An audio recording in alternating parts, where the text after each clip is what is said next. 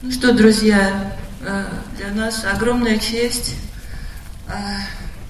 опять встретиться с выдающимся режиссером современности Иштваном Сабо. Это наша не первая встреча, и, слава богу, нас с Иштваном Сабо Московский кинофестиваль связывают хорошие давние дружеские отношения. И я просто счастлива, что его новая картина «Дверь» оказалась у нас в конкурсе. Итак, Иштван Сабо, я представлять не собираюсь этого мастера. Вот, и я бы хотела, чтобы мы сразу начинали с вопросов. Я буду вот так смотреть и видеть ваши руки. Пожалуйста, поднимайте руки. Пожалуйста, вопрос здесь, потом ваш. Анатолий Стародубец, журнала «Эхопланеты». Скажите, пожалуйста, кем вам приходится автор романа Магда Сабо, родственница или однофамилица? Это первый вопрос.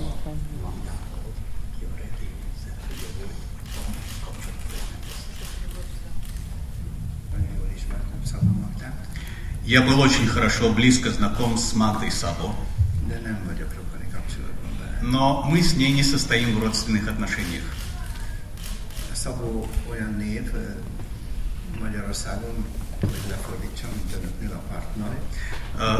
в Венгрии это такое же имя, как, скажем, в России фамилия Портнов.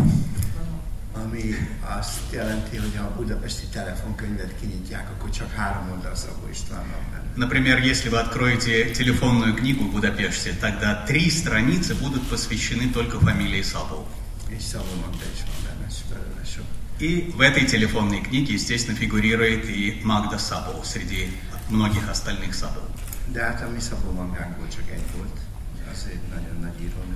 Но у нас была одна единственная Сабо Магда, Магда Сабо. Это была очень большая писательница. К сожалению, она умерла довольно молодой. Ей едва исполнилось 90 лет, когда она ушла от нас.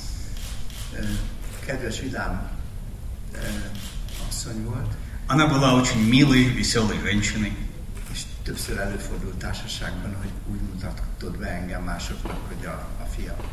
И очень часто бывали случаи, когда в компании она представляла меня и говорила: «Мой сын». Тогда я ее спрашивал: «Магдуш, почему ты говоришь такое?» Она говорит: «Неважно, они все равно не слушают».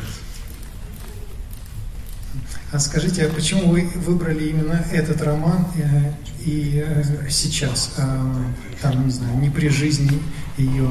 И вот чем вас привлекла именно эта вот сугубо женская тема? Обычно, да, обычно такие темы берут режиссеры женщины, такие вот исповедания. Спасибо. Возможно, я тоже отношусь к числу женщин-режиссеров. Я еще никогда не исследовал этот вопрос.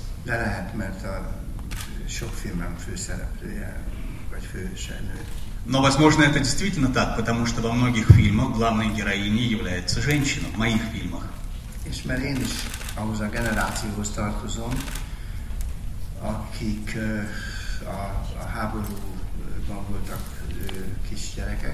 И я отношусь к тому поколению, которые во время войны были детьми, которые потеряли своих отцов. Поэтому и меня тоже воспитывали только женщины. Поэтому, возможно, я лучше понимаю женщин, лучше, чем мужчин. И вопросы, которые волнуют женщин, я понимаю лучше, чем вопросы, которые волнуют мужчин. Но я считаю, что нет женских фильмов и мужских фильмов. По-моему, есть фильмы хорошие и плохие.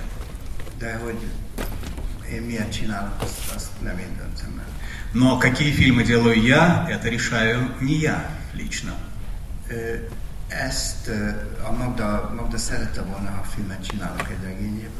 Магде очень хотелось, чтобы был экранизирован один из ее романов. Мы говорили с ней об этом. Она рекомендовала взять другой роман.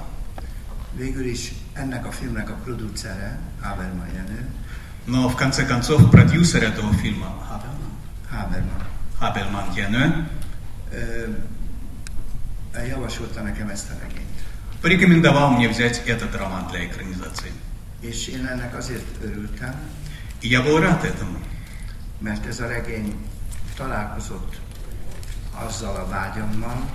Потому что этот роман соответствовал моему желанию, моему стремлению.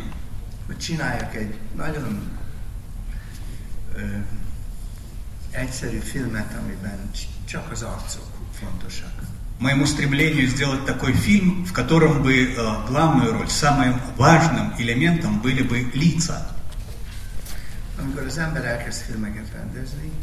Когда человек начинает снимать фильм, тогда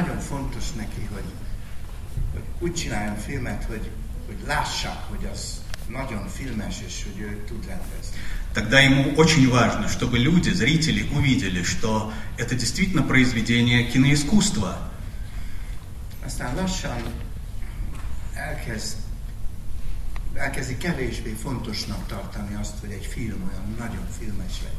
потом он уже не придает такого большого значения тому, чтобы фильм был по-настоящему киношным.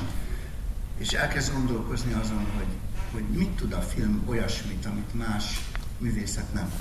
он начинает размышлять о том, что может сделать кино такого, что недоступно для других видов искусства.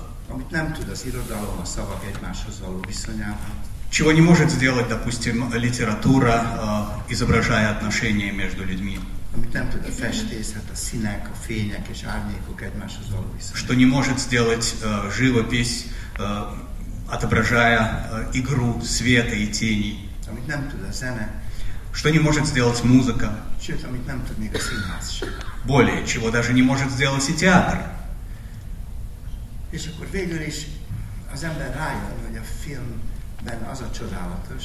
И потом, в конце концов, человек осознает, что самое замечательное в кино, в фильме, это то, что человек попадает в интимную связь с лицом другого человека.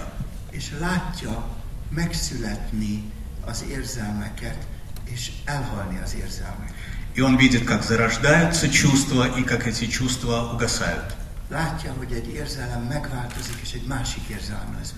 Он видит, что чувство изменяется, и оно переходит в какое-то другое чувство.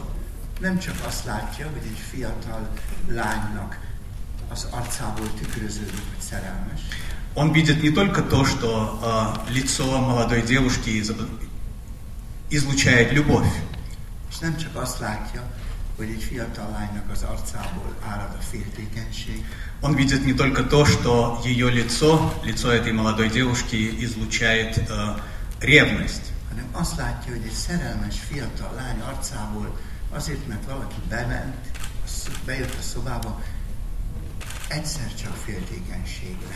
Но он видит также, как изменяется лицо этой девушки, когда она видит, что кто-то входит в комнату и проходит по ней. И при этом мы видим, как ее лицо начинает излучать ревность. Этого невозможно описать. Это невозможно написать на картине. Это либо родится на лице актрисы или актера, или нет.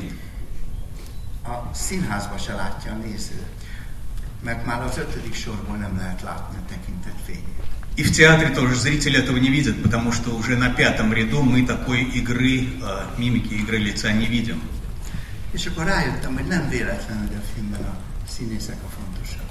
И тогда я понял, что не случайно такую большую роль играют в кино актеры.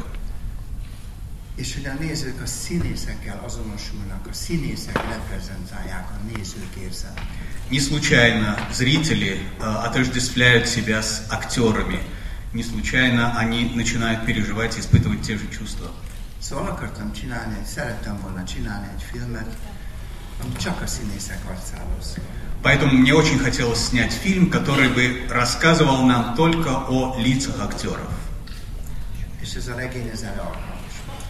И для этой цели подошел именно этот роман. Na most a kérdés második része az volt, hogy és miért ma, vagy miért mi szól ez a mára?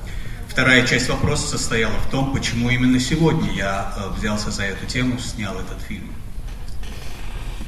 Én úgy tudom, hogy önök látták ezt a filmet. Насколько я знаю, вы уже видели этот фильм. Tehát ismerik a történetét. Так что вы знаете эту историю. És tudják, hogy ez arról szól, hogy két nagyon erős ember megpróbálja befolyásolni egymást. И вы знаете, что в этом фильме два очень сильных человека пытаются оказать влияние друг на друга. Egy ember, aki a természet nyelvét is tudja. Человек, который понимает язык природы, помимо всего прочего. Aki beszél a fák, a virágok, a csillagok, a felhők, az állatok nyelvén. Человек, который разговаривает на языке деревьев, звезд, всех живых существ, обитающих на земле. Вот так. Так он родился, таким он родился. Второй человек, это человек очень образованный, он научился всему. У них разные представления о мире.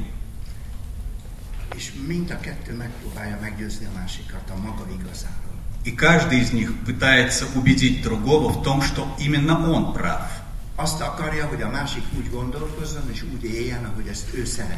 И он хочет, чтобы другой человек думал точно так же, как и он, и чтобы он жил точно так же, как и сам этот человек.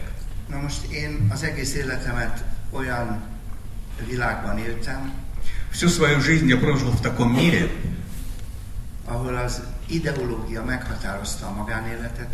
где идеология хотела определять и частную жизнь человека.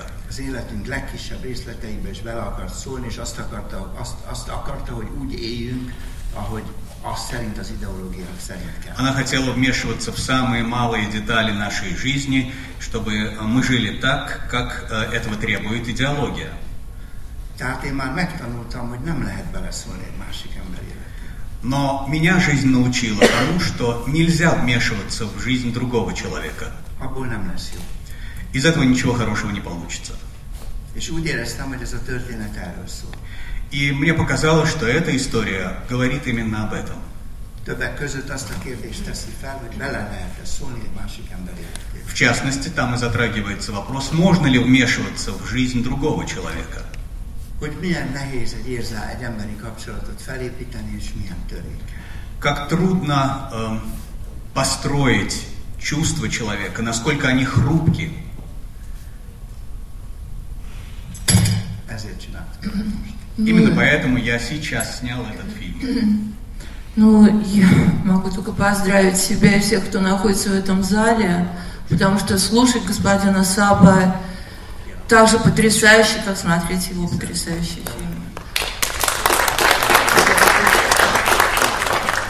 Пожалуйста, вопрос. Господин Сабо, спасибо большое, что вы приехали. Это гарантия того, что фестиваль не пройдет впустую, как бы он дальше ни сложился. Спасибо большое. Я хотела бы спросить, естественно, об одной исполнительнице главной роли, Хелен Миррен. Чем был вызван этот выбор? Или, может быть, так получилось, что вы просто знаете эту хорошую актрису, и вот для нее выбрали вот этот роман? И второй вопрос у меня очень маленький.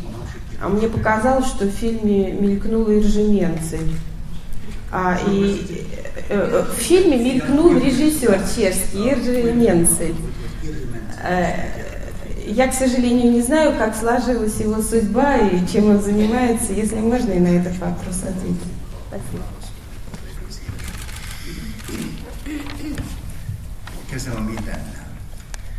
Но сначала я начну со всего. С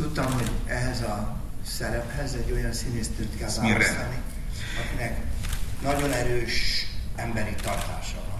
Прежде всего, я решил, что нужно взять на эту роль именно эту актрису, Мирру, потому что у нее очень твердый характер, твердый стержень.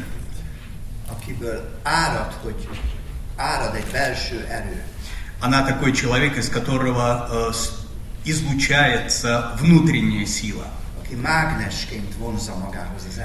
Человек, который как магнит привлекает к себе людей. Человек, который может воздействовать на других. То есть это человек, который не играет, не разыгрывает эту силу. Она присутствует в ее душе. Это так же естественно, как выпить стакан воды.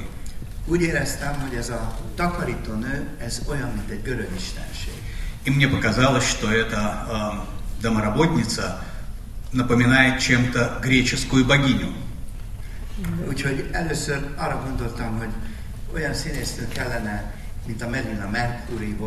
Поэтому мне сначала показалось, может быть, нужно было бы выбрать какую-то актрису на эту роль, какой была Меркурий. Или Ирина Папас, великая греческая актриса.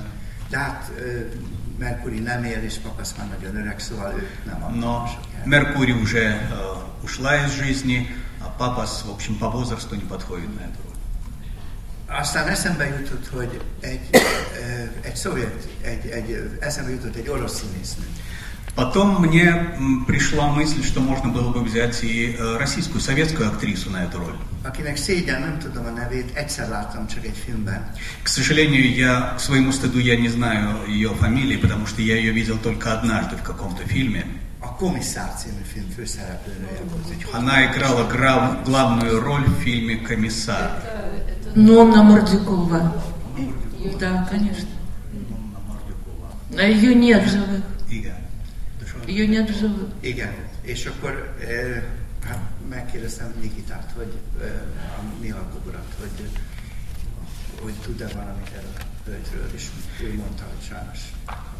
Я спрашивал и Никиту Сергеевича Михалкова, может ли он сказать мне что-нибудь об этой актрисе, и он сказал, что, к сожалению, она уже ушла из жизни.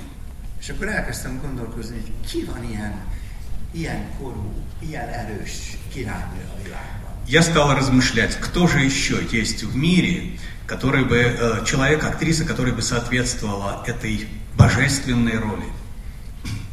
És akkor rájöttem, hogy hát két ember van, az egyik a második Erzsébet angol királynő. И тогда я vagy a Helen Mirren. Тогда я подумал о том, что два человека в мире существуют, которые подошли бы на эту роль. Первый человек – это Елизавета Вторая, королева, а второй человек – это актриса Мирра. Я обратился с этой просьбой к Мирре с помощью одного из моих друзей. Она прочла сценарий, сказала, что он очень понравился ей, она подумает, она прочла и роман. Сказала, что она размышлять не будет. Ей очень понравилась эта роль, она с удовольствием ее. Пока еще она не знает, как она будет играть ее. Я ей сказал, нужно играть так, как королеву, потому что это королева. Она сказала, понимаю, но я еще подумаю. Sok filmemet csinálta idáig, összeszedett egy pár ruhát és cipőt, ilyen régi ruhákat és régi cipőket, takarítónők régi ruháit és cipőit. И тогда костюмер, вернее художник по костюмам, с которым мы работали и раньше, подобрал несколько костюмов, подходящих для домработницы, нашел какую-то старую обувь, показал ей. Она увидела одну из пар обуви.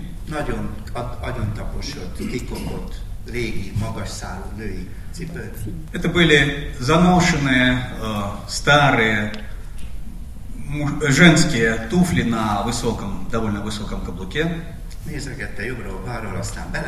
Она посмотрела их со всех сторон, затем одела.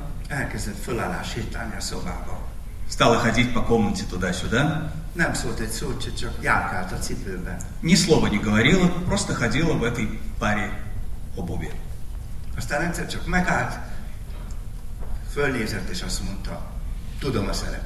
Потом она вдруг остановилась и сказала: «Я знаю эту роль».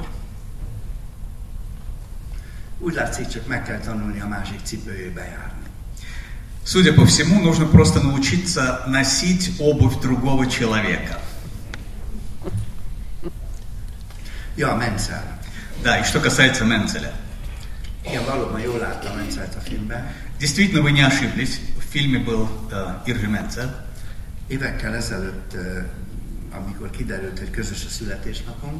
Несколько лет назад, когда мы узнали, что родились в один день,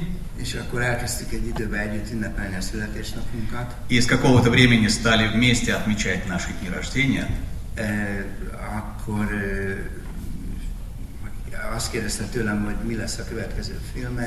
он однажды спросил, какой следующий фильм ты собираешься снимать. Я ему рассказал об этом. И он спрашивает: а какую роль буду в этом играть я? Что я буду играть? Я мучительно что-то ответил ему. Он сказал: хорошо, я приеду. И сыграл эту роль. Может быть, вы видели его также в фильме под названием «Родственники». Потом он позвонил мне по телефону.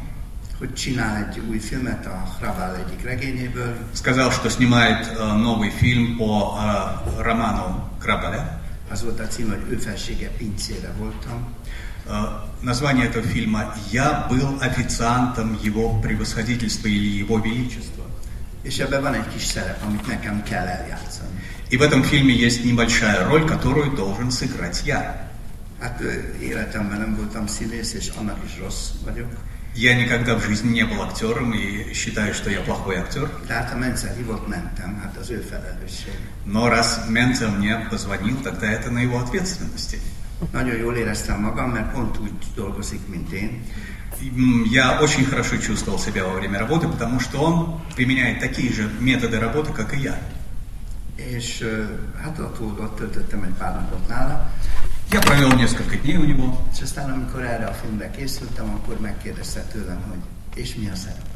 И когда я стал готовиться к своему фильму «Дверь», он меня спрашивает: а я какую роль буду играть?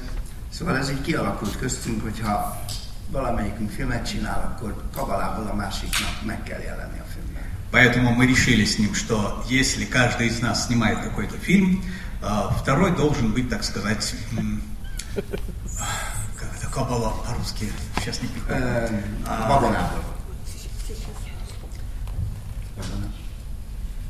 То, что мы берем с собой в дорогу, допустим, как? Талисман, да. То есть мы должны будем играть в фильме друг друга как талисман. Не было ли за Менцелем, может быть, мне это показалось, мелькнул человек, подозрительно напоминающий вас?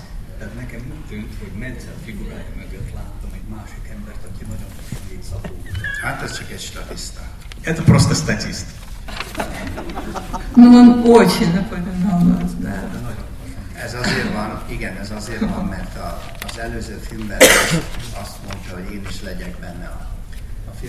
случилось, потому что он сам попросил меня, чтобы я тоже участвовал в этом фильме. В общем, мы всех увидели.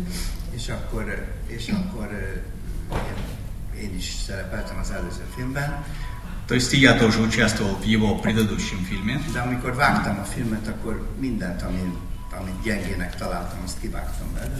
Но когда я ждал рождения этого фильма, все, что мне показалось слабым, мы вырезали. Поэтому, среди прочего, я и самого себя тоже сразу вырезал.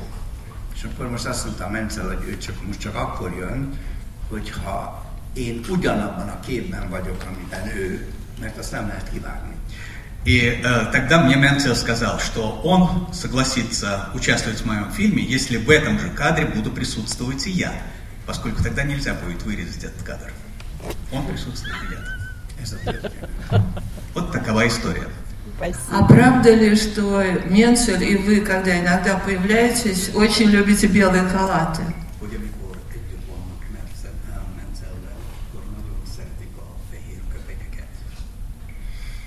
Часто появляетесь как врачи.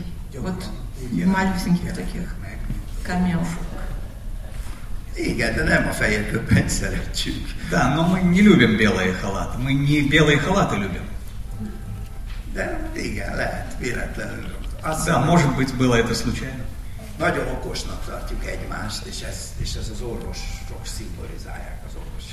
Мы считаем друг друга умными людьми, и для нас символом ума является врач. Пожалуйста, вот здесь вопрос.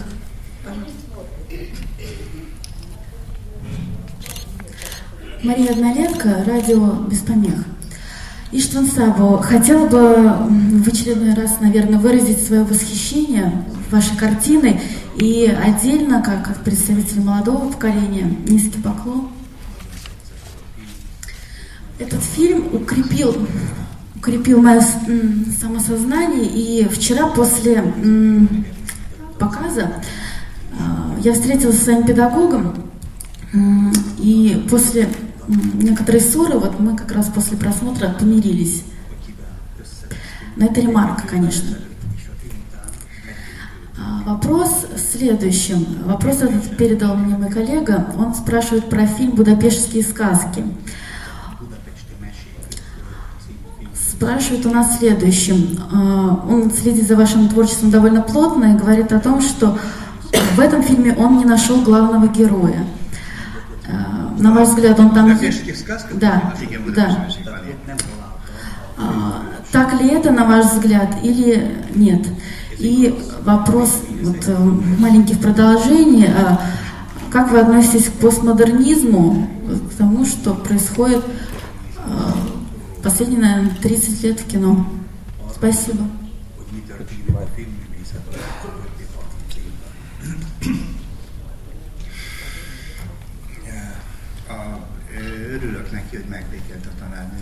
Я очень рад, что вы помирились со своим преподавателем.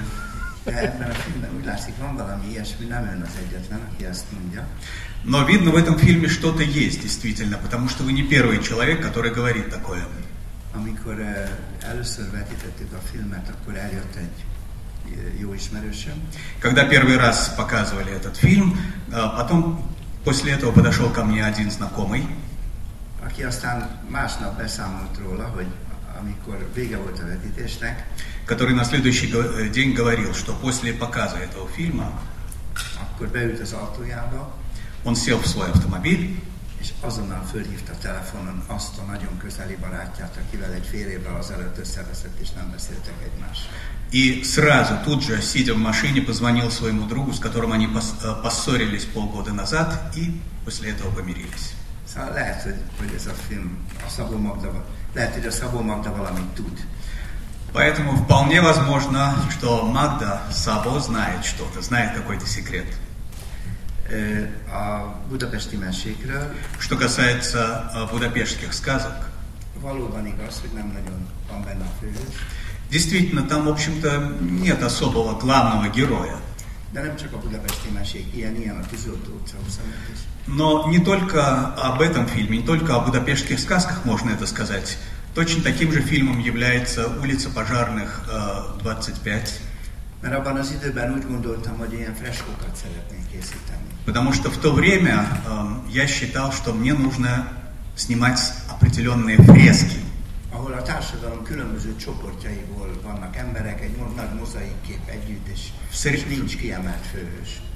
которых присутствуют люди, представители разных слоев общества. Это фильм «Мозаика».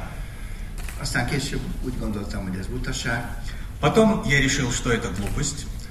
és akkor készült a Bizalom című film, ami már koncentrál két emberre. И я снял фильм «Доверие», который концентрируется на двух фигурах, на двух людях.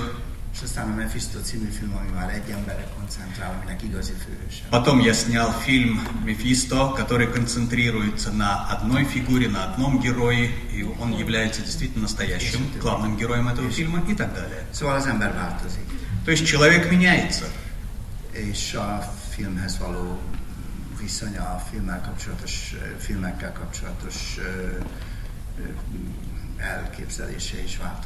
И его отношение к фильмам, его представление о кино тоже меняется.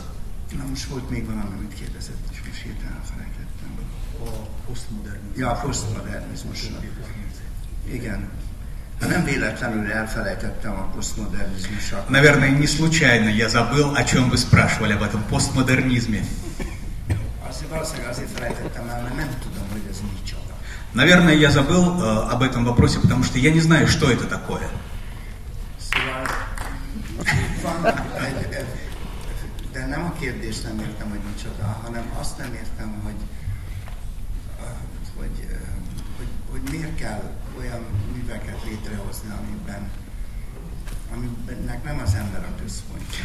Я имею в виду не то, что я не понял ваш вопрос. Я не понимаю то, почему нужно создавать нечто такое, в центре которого не стоит человек. Я очень люблю читать.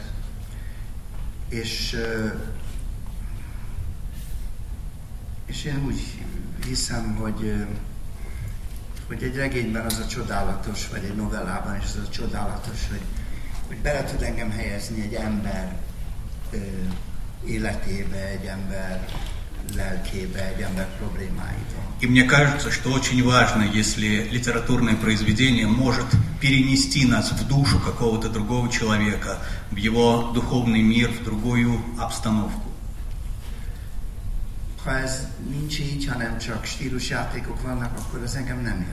Если этого нет, и если только автор играет со стилем, тогда меня это не интересует. Наверное, я немножко буду получать удовольствие от этого.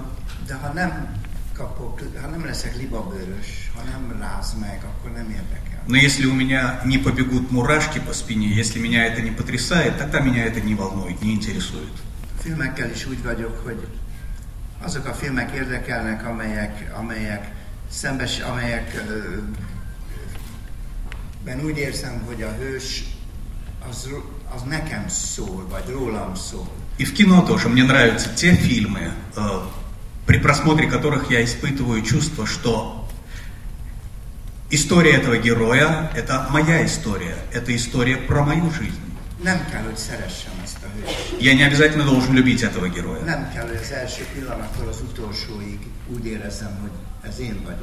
Я не должен испытывать чувство с самого первого мгновения до последнего, что это я.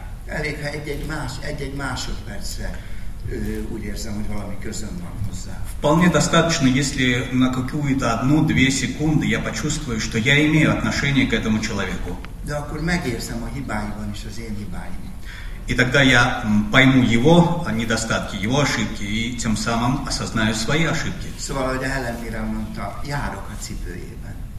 То есть, как Элемир говорил, я ношу его ботинки, я хожу в его башмаках.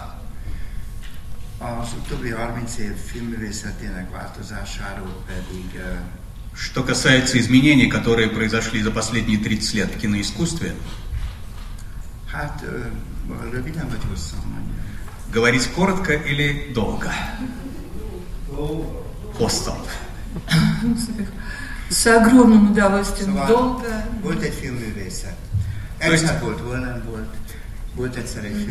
Однажды было или не было, жило-было киноискусство. Эйзенштейн. Если мы говорим о немом кино. Гриффит. Или Драйер, если мы говорим о звуковом фильме. Феллини, Бергман, Курасава. Szóval filmek, amelyek olyan fontosak voltak az embernek, mint a nagy irodalom. То есть это все киноленты, которые имели такое же большое значение для человека, как хорошая литература. Потом постепенно сложилась киноиндустрия. Это промышленная деятельность определенного вида. В нее инвестировали много большие средства для того, чтобы получать большие деньги. Olyan filmek készültek, amiben az a fontos, hogy mindenkinek tetszen, ilyen nincs, de mindenkinek tetszen. Снимали такие фильмы, которые должны были нравиться всем, хотя таких кинофильмов не существует, но они стремились именно к тому, чтобы эти фильмы нравились всем. Или хотя бы, чтобы все посмотрели их. Szép lassan ez a filmművészet, ez úgy kiszorult a filmkészítés nagy iparából. И постепенно киноискусство было вытеснено из огромной киноиндустрии.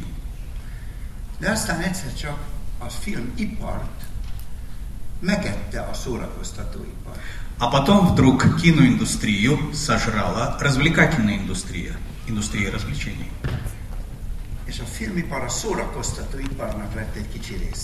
И киноискусство стало малой частью, малой составной частью развлекательной индустрии. То есть движущиеся картинки стали важной частью развлекательной индустрии. Пекинские Олимпийские игры, чемпионат Европы по футболу в Польше и на Украине, Лондонская Олимпиада, Евровидение, песенный фестиваль, манекены и прочие элементы, которые относятся к крупной индустрии. И киноискусство играет во всем этом лишь маленькую часть, маленькую роль.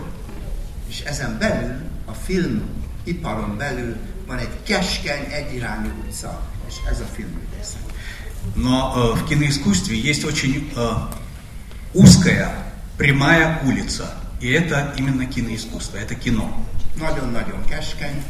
Эта дорожка или тропинка очень узкая. На эту дорогу очень трудно попасть.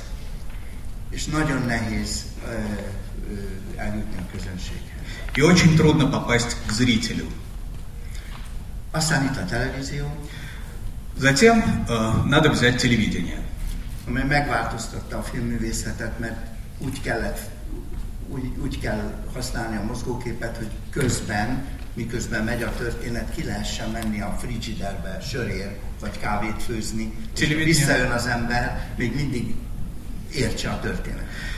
тоже повлияло на киноискусство, потому что нужно было теперь снимать такие фильмы, просматривая которые, человек имел бы возможность выйти на кухню, взять там банку пива или налить себе кофе, и потом продолжать просмотр, не испытывая ущерба от того, что он что-то не увидел в этой истории.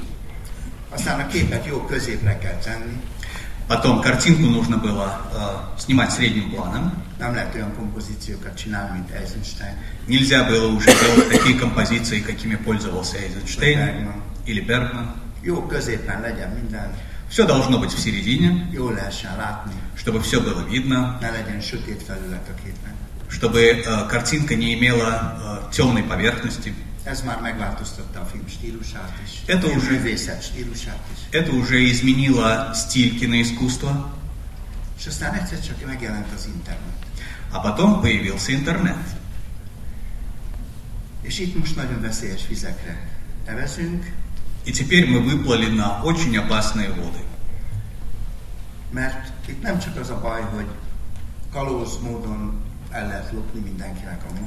Потому что здесь беда главная заключается не в том, что можно, подобно пиратам, воровать произведения, работы других людей.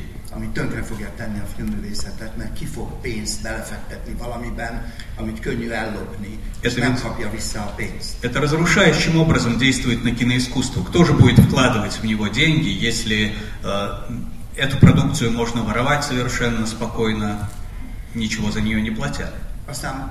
bárki belenyúlhat, bárki átalakíthatja. Két-három filmből lehet csinálni egy negyediket.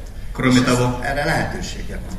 Кроме того, любой человек может манипулировать, составлять свои собственные композиции из двух-трех других фильмов. Можно играть этим.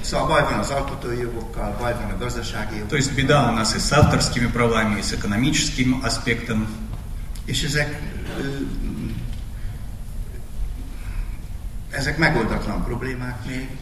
Пока еще это неразрешимые проблемы. És van nagyon sok politikus, aki úgy gondolja, hogy hát ez az eszmék szabad áramlása. И очень много существует политиков, которые считают, что это свободная передача, свободное течение идей. Tehát egy szellemi munkát föl lehet tenni az internetre, és akkor mindenki azt csinálja, amit akar. То есть духовный продукт можно выставить в интернет, и каждый может делать с ним что угодно, что ему захочется. Ez az eszmék szabad áramlása. Это свободное течение идей. Mármint rosszul értelmezve. Только в неправильном толковании. Давайте представим себе ситуацию, что вы мне поверили.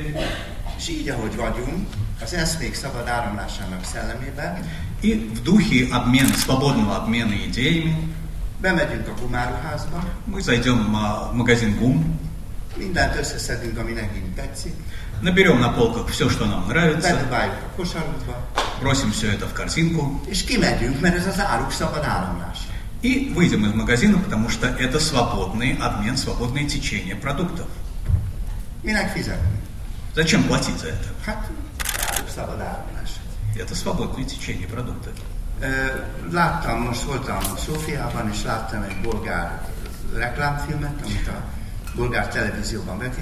Недавно я был в Софии, в Болгарии, и видел рекламный фильм, который был показан по болгарскому телевидению. Это всего 20 секунд. В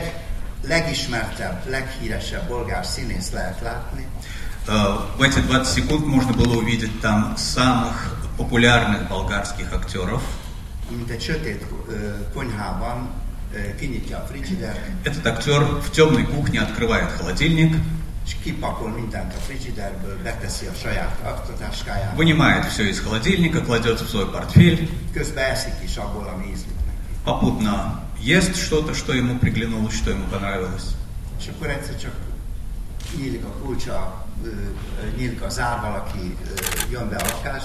И вдруг гремит звонок во входной двери, кто-то входит в квартиру, слышат, что кто-то возится в кухне, быстро включает свет, входит в кухню, видит там человека, который опустошает, грабит его холодильник. И спрашивает, что вы здесь делаете? Актер отвечает: ну,